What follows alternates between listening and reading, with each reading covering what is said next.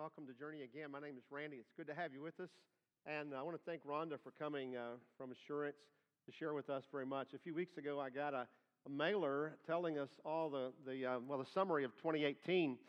And I thought, we have simply got to communicate this. we got to get uh, a representative to come in and talk about that. Uh, but uh, when I read that, um, 1,273 uh, visits uh, with men and women, 145 projected lives saved uh, from abortion. Three people accepted Christ in the middle of their crisis and through this situation. I mean, that is some powerful stuff that we are proud to be a partner with you, and, uh, and thank you so much for that. Uh, when you guys give, it goes to ministries just like this that help other people. Um, you know, it's timely as well because if you follow the news, if you uh, keep up with that, you know that abortion is back in the news a lot. In fact, it has been, and from time to time since 1973 when Roe v. Wade was legalized abortion on demand. And the justification at that point was that there was no way to know when life began in the womb.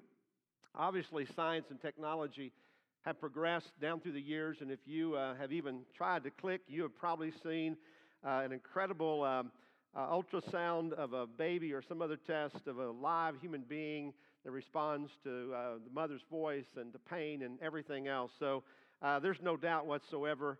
Uh, but the sad thing is that even in our world, abortion continues to kill. over 61 million lives have been lost since 1973. 61 million. Just hard to fathom. And today, you probably, again, if you watch the news, you know there's an abortion extremism out there that is promoting abortion up to the moment of birth, literally. And that is not an exaggeration, and even a proposal by some that after birth abortion should be legal or should be considered as well.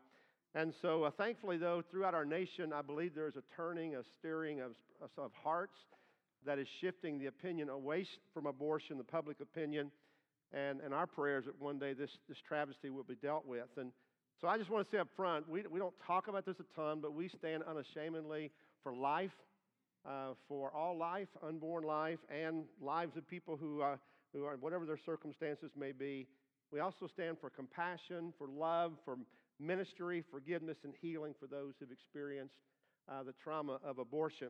And we're thankful again for assurance and being able to partner, be our, our hands and feet in doing that. You know, and the kind of timely as well in our subject, we've kind of uh, brought this together because today we're going to be talking uh, about life and about birth. And I believe that life is a gift from God. Uh, physical life, physical birth, and spiritual life, spiritual birth as well. Both of them are miracles.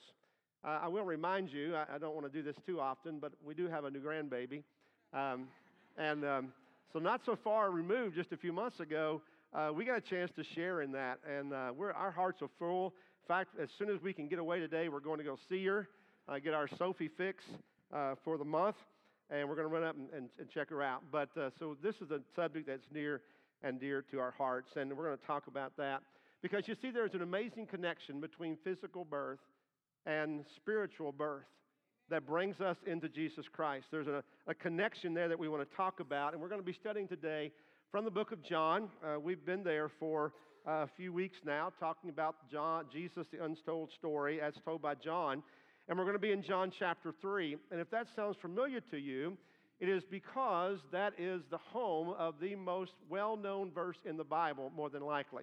John chapter 3, verse 16 says, For God so loved the world that he gave his one and only Son, that whoever believes in him should not perish, but have eternal life. And we'll come back to that in a few moments, but that's kind of where we're going to end up this morning. And so, in this series, as we've tried to learn about who Jesus, not just what Jesus did, but who Jesus really was, this today is really going to fill in the blank and connect the dots for you. So, I'm, I'm really glad you're here today. So, let's jump into John chapter 3, beginning with verse 1. Now, there was a Pharisee, a man named Nicodemus, who was a member of the Jewish ruling council. He came to Jesus at night and said, Rabbi, we know that you're a teacher who has come from God, for no one could perform the signs you're doing if God were not with him. Jesus replied, Verily, truly, I tell you, no one can see the kingdom of God unless they are born again. How can someone be born when they're old? Nicodemus asked. Surely they cannot enter a second time into their mother's womb to be born. Jesus answered, Yea, very truly, I tell you that no one can enter the kingdom of God unless they are born again of water and the Spirit. Flesh gives birth to flesh, but the Spirit gives birth to spirit. You should not be surprised at my saying, You must be born again. How can this be? Nicodemus asked. You are Israel's teacher, said Jesus, and do you not understand these things? For God so loved the world that he gave his one and only Son, and whoever believes in him should not perish, but might have eternal life. For God did not send his Son to the world to condemn the world, but to save the world through him. Now, I want to tell you, this is probably one of the most uh, well known, interesting, and confusing conversations in the Bible. To be honest with you, he, Jesus is throwing out some things here that are just don't make a lot of sense to us in our logical mindset. And so, to kind of understand it, we got to know who he's talking to and then what he's talking about. So, we're going to begin by asking the question who in the world was Nicodemus? Because this is the first time the name ever comes up. As we study here, we see that Nicodemus was a Jewish religious leader. He was a part of a group called the Pharisees. And every now and then we, we throw that name out, and that may not mean a lot to you, but a Pharisee was someone who was a part of a very devout, a very religious sect of the Jewish people.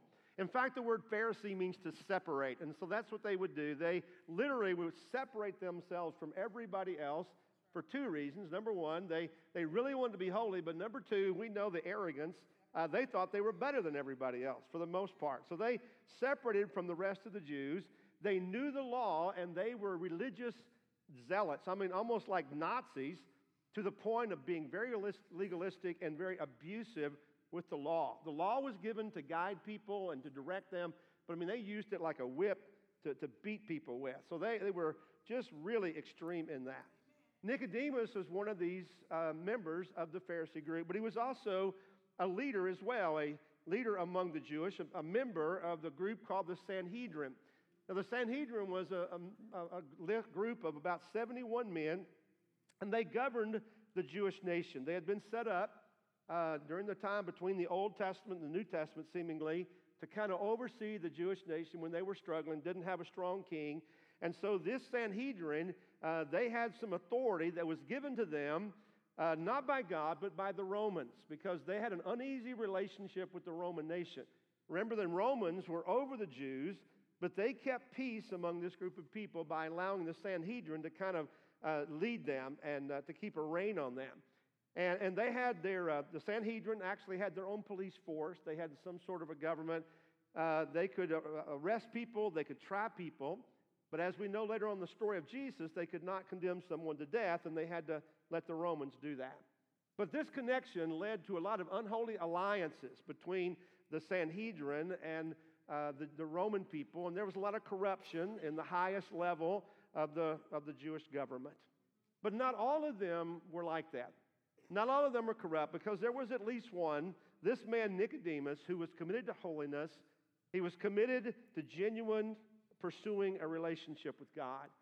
And we see that because of his actions and the fact that he sought out Jesus. When he heard about Jesus, and more than likely had even heard Jesus speak because his ministry was public at the time, Nicodemus really wanted to meet Jesus. But, but keep in mind that Jesus was extremely controversial in that day.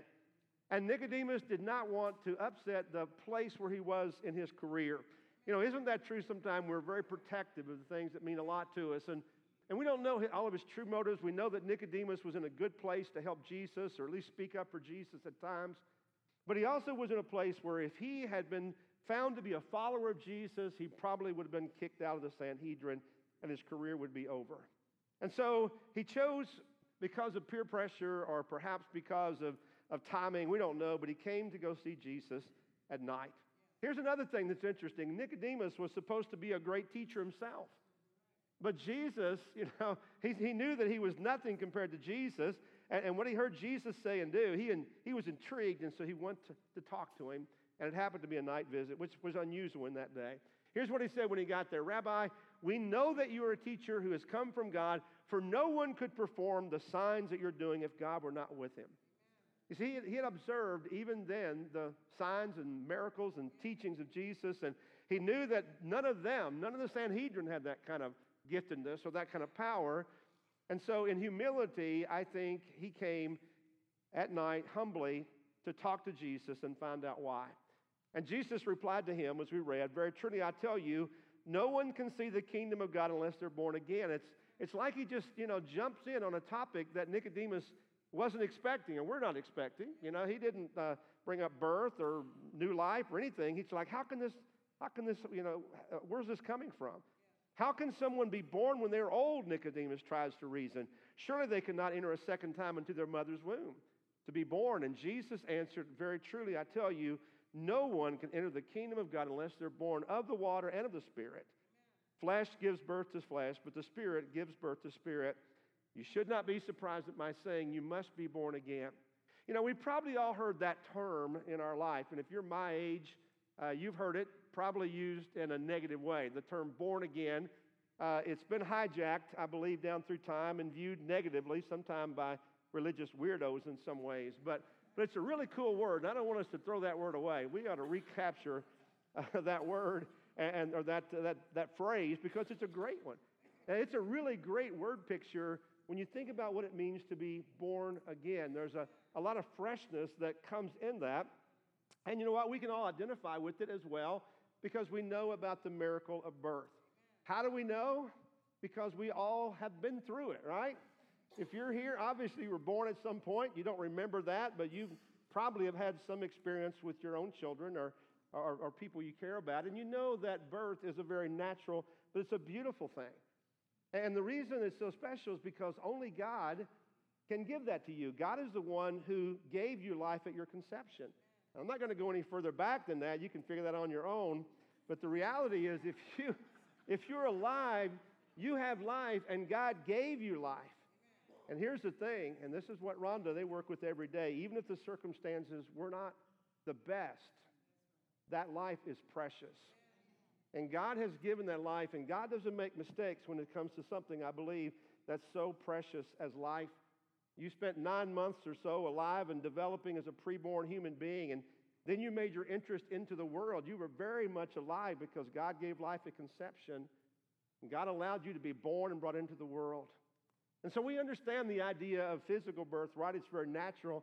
But Jesus said in a similar way, there is a second birth that we need to experience, we must experience to enter the kingdom of heaven. And you know what? It struck Nicodemus. Obviously, he had not done so because he had no idea what this was. He had never even heard of this. Now, for a moment, I want you to think about who Jesus was even talking to here because it's pretty significant of what he's saying and the implication that he's making. Nicodemus was a fine, upstanding member, not just a member, but a leader of the first church of Jerusalem. He was a religious man. He was a very good moral man. I mean, the Pharisees knew all the law. They had identified uh, about uh, 248 commandments. You must do this. They had identified 365 prohibitions. You can't do this. One for every day of the year, by the way. And then they had added 1,500 additional laws that they thought should be in there, but they weren't. God messed, missed them. And so they had uh, uh, developed over 2,100 laws and prohibitions, and they vowed to keep every one of them. Very, very moral people, very legalistic too. For example, they wouldn't even look at a woman, wouldn't even look her in the eye. They would be afraid they might lust after her if they did so. And so they were good moral people. And you know, obviously, living a good moral life is what God wants from us. We have the Ten Commandments. We have other commandments, you know, that we're called to obey. Those things are not insignificant. That's important. But following a list of do's and don'ts is not what's going to get us into the kingdom of heaven. It's not what's going to save us. Goodness is, is great, but it's not enough. Even if you were the best person, probably Nicodemus, you know, he's probably one of the best people who ever lived just in and of himself. And I will tell you what, another thing that doesn't get us in is just believing in God. Because while Nicodemus was a good moral person, which, by the way, I think you can be without knowing God, obviously, we know those people, but he also was a great believer in God, and he was really trying to please God. In fact, I think most of the Pharisees started out really trying to please God before they got derailed on their own goodness and their own morality. But, but he was really trying, and he was better than most. He was a scholar, a teacher, a leader. He knew the Bible inside and out. He had large portions of Scripture memorized. And so you look at his life and you would say, man, he is good to go. I want to be like Nicodemus. All of us should long to be good people with great hearts. But Jesus said, you know what? None of that is enough. He didn't surprise Nicodemus. You know, every, occasionally people went to Jesus like a rich young ruler, I think, and really thought when they talked to Jesus, he was going to pat them on the back and tell them what a good person they were.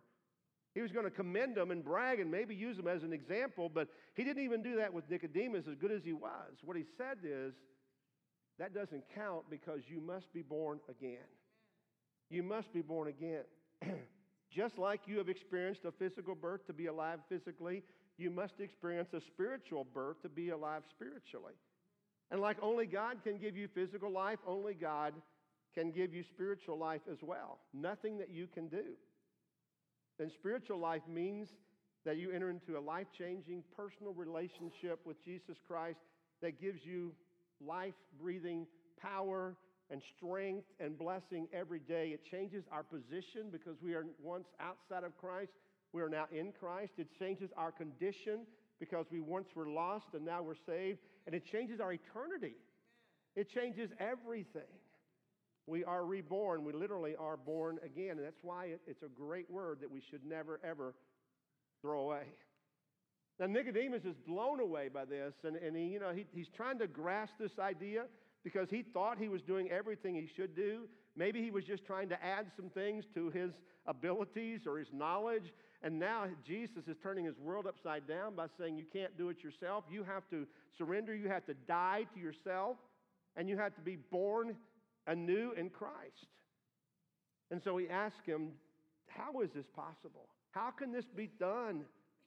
And Jesus said, The Son of Man must be lifted up so that everyone who believes may have eternal life in him.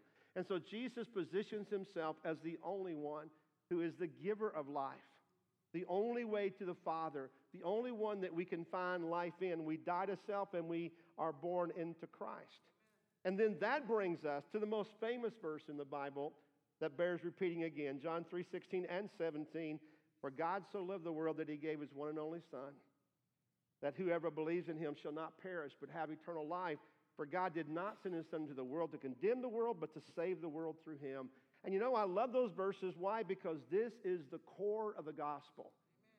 This is the core of the gospel. You know, when we ask people, do you know the Bible? They, they'll say, yeah, I grew up in the church and I know about Noah and Abraham and Moses and all the stories, you know, and I've read about, you know, everybody loves Isaiah, you know, uh, rise up on wings like eagles. We, we know all, you know, great parts of the Bible, but this is where it really matters. In fact, everything in the Bible focuses on the core of the gospel, which is right here about what Jesus offers to us.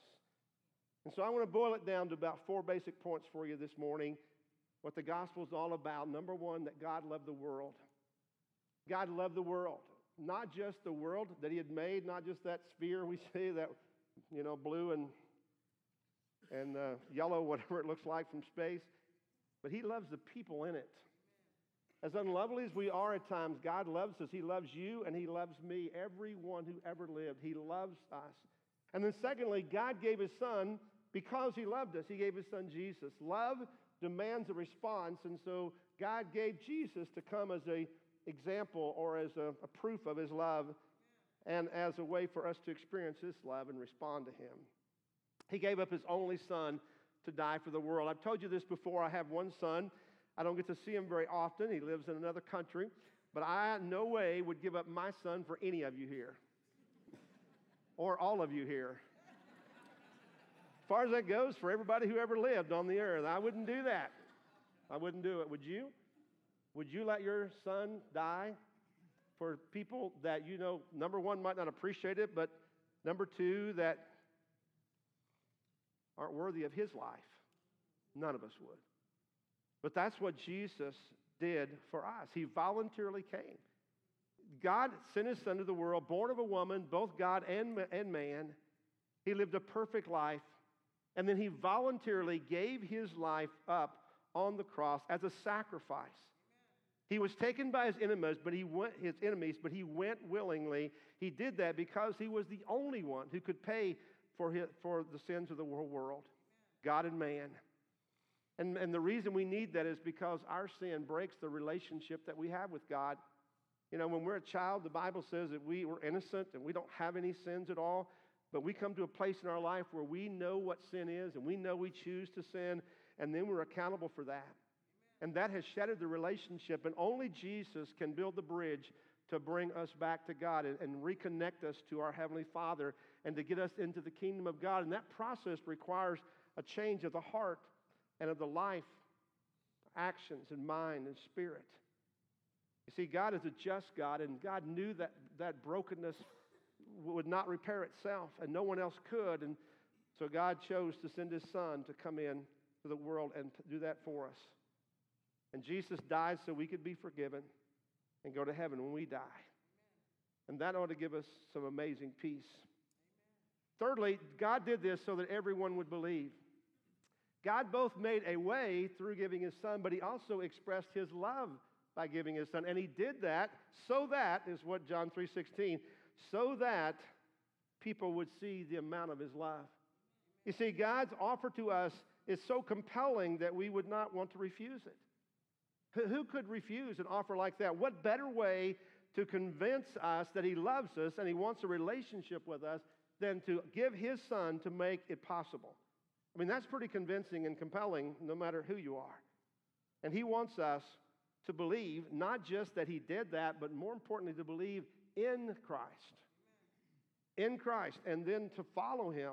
True belief is more than just knowing the facts, it is giving your life over to what you say you believe. That's what true belief is all about to a cause, a purpose that you believe in. Belief originates in the heart, but it's expressed in your actions and an increasing transformed life as you conform to what you say you believe.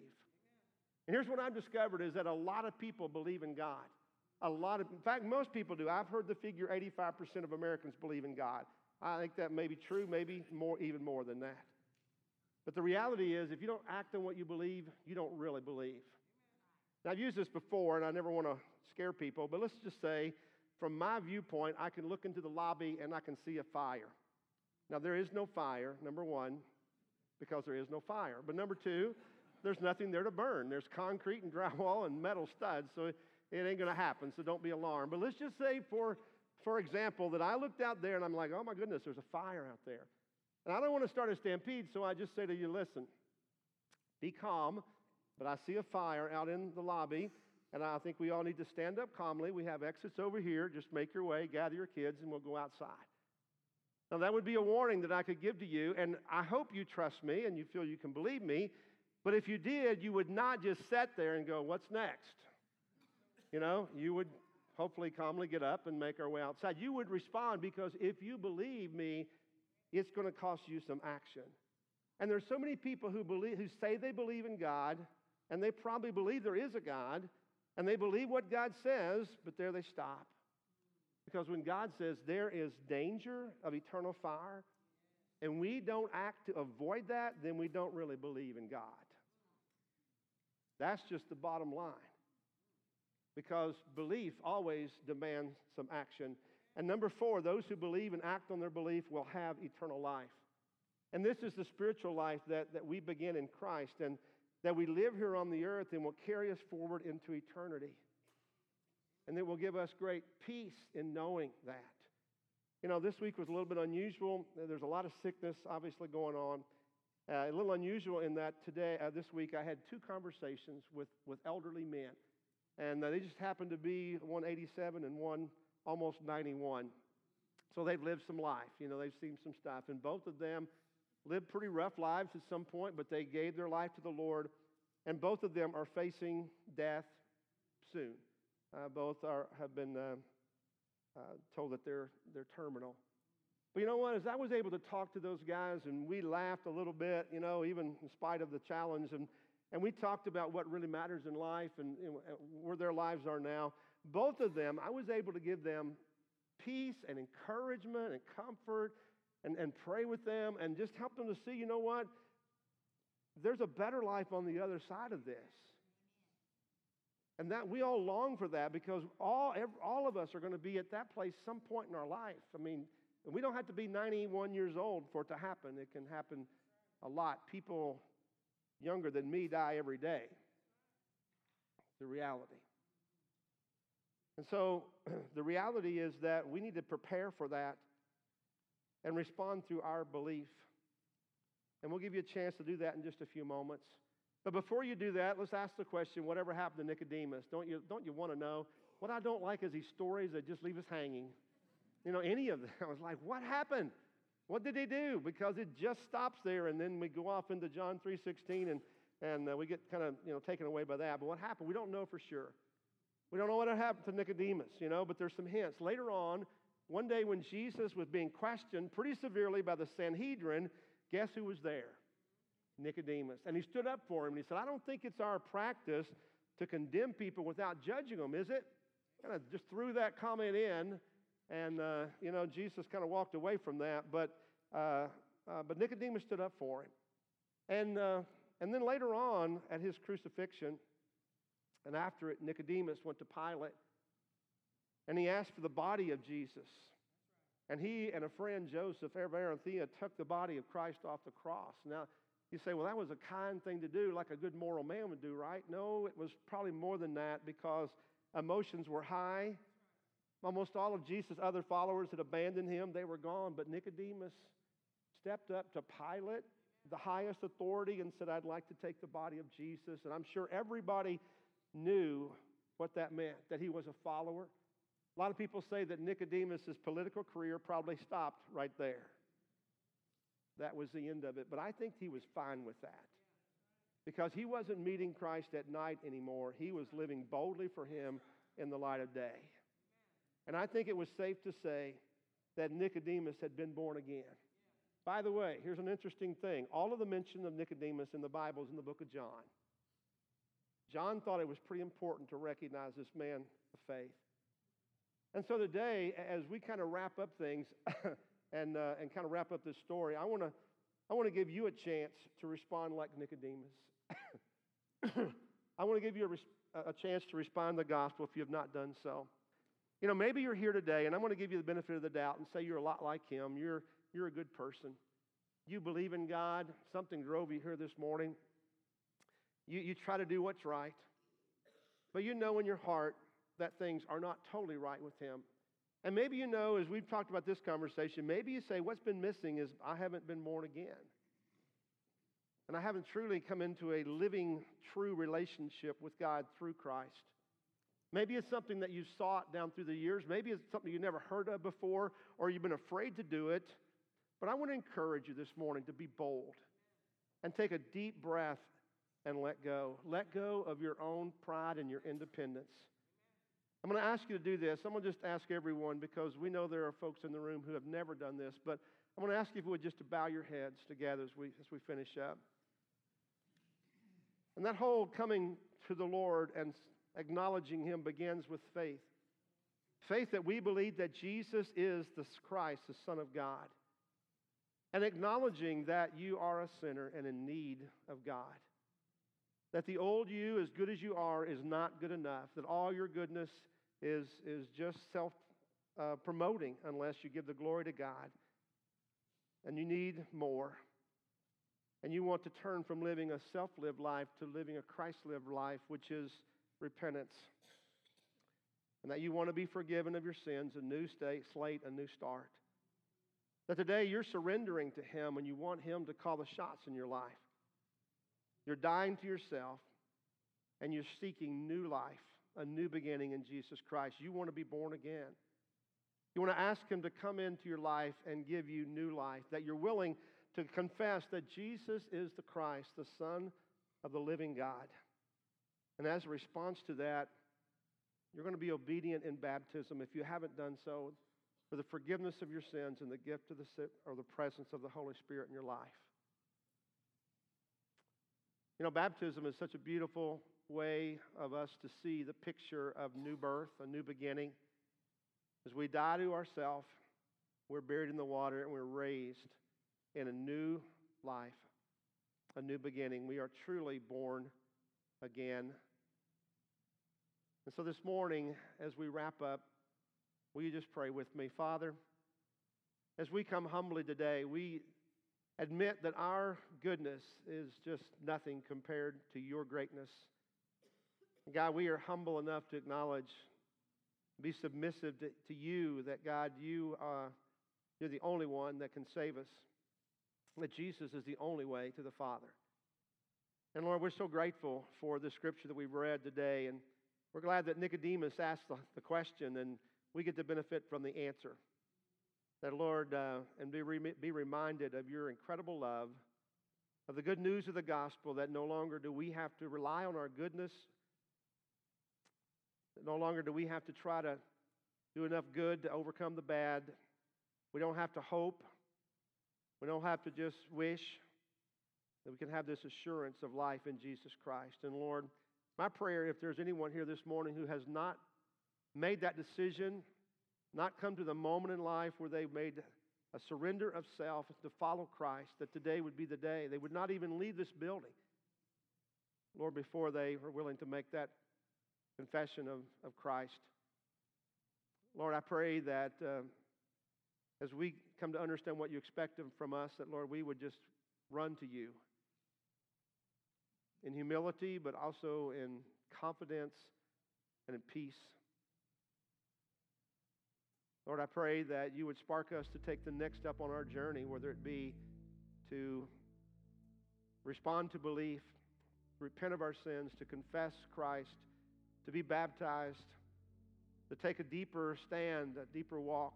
God, we know that from that day forward, Nicodemus wasn't just a, a moderate Christian, he was sold out. Lord, help us to be sold out to you. We love you, Lord. We worship you. God, we do that in just a moment as we share in this time of communion. Father, we're, we take this cup, this piece of bread that reminds us specifically of the moment of sacrifice on the cross. Jesus' blood was shed and his body was broken for us, Lord. Father, direct our thoughts. Help us submit ourselves, come fully to you through our time of partaking together. I ask these things in Christ's name. Amen.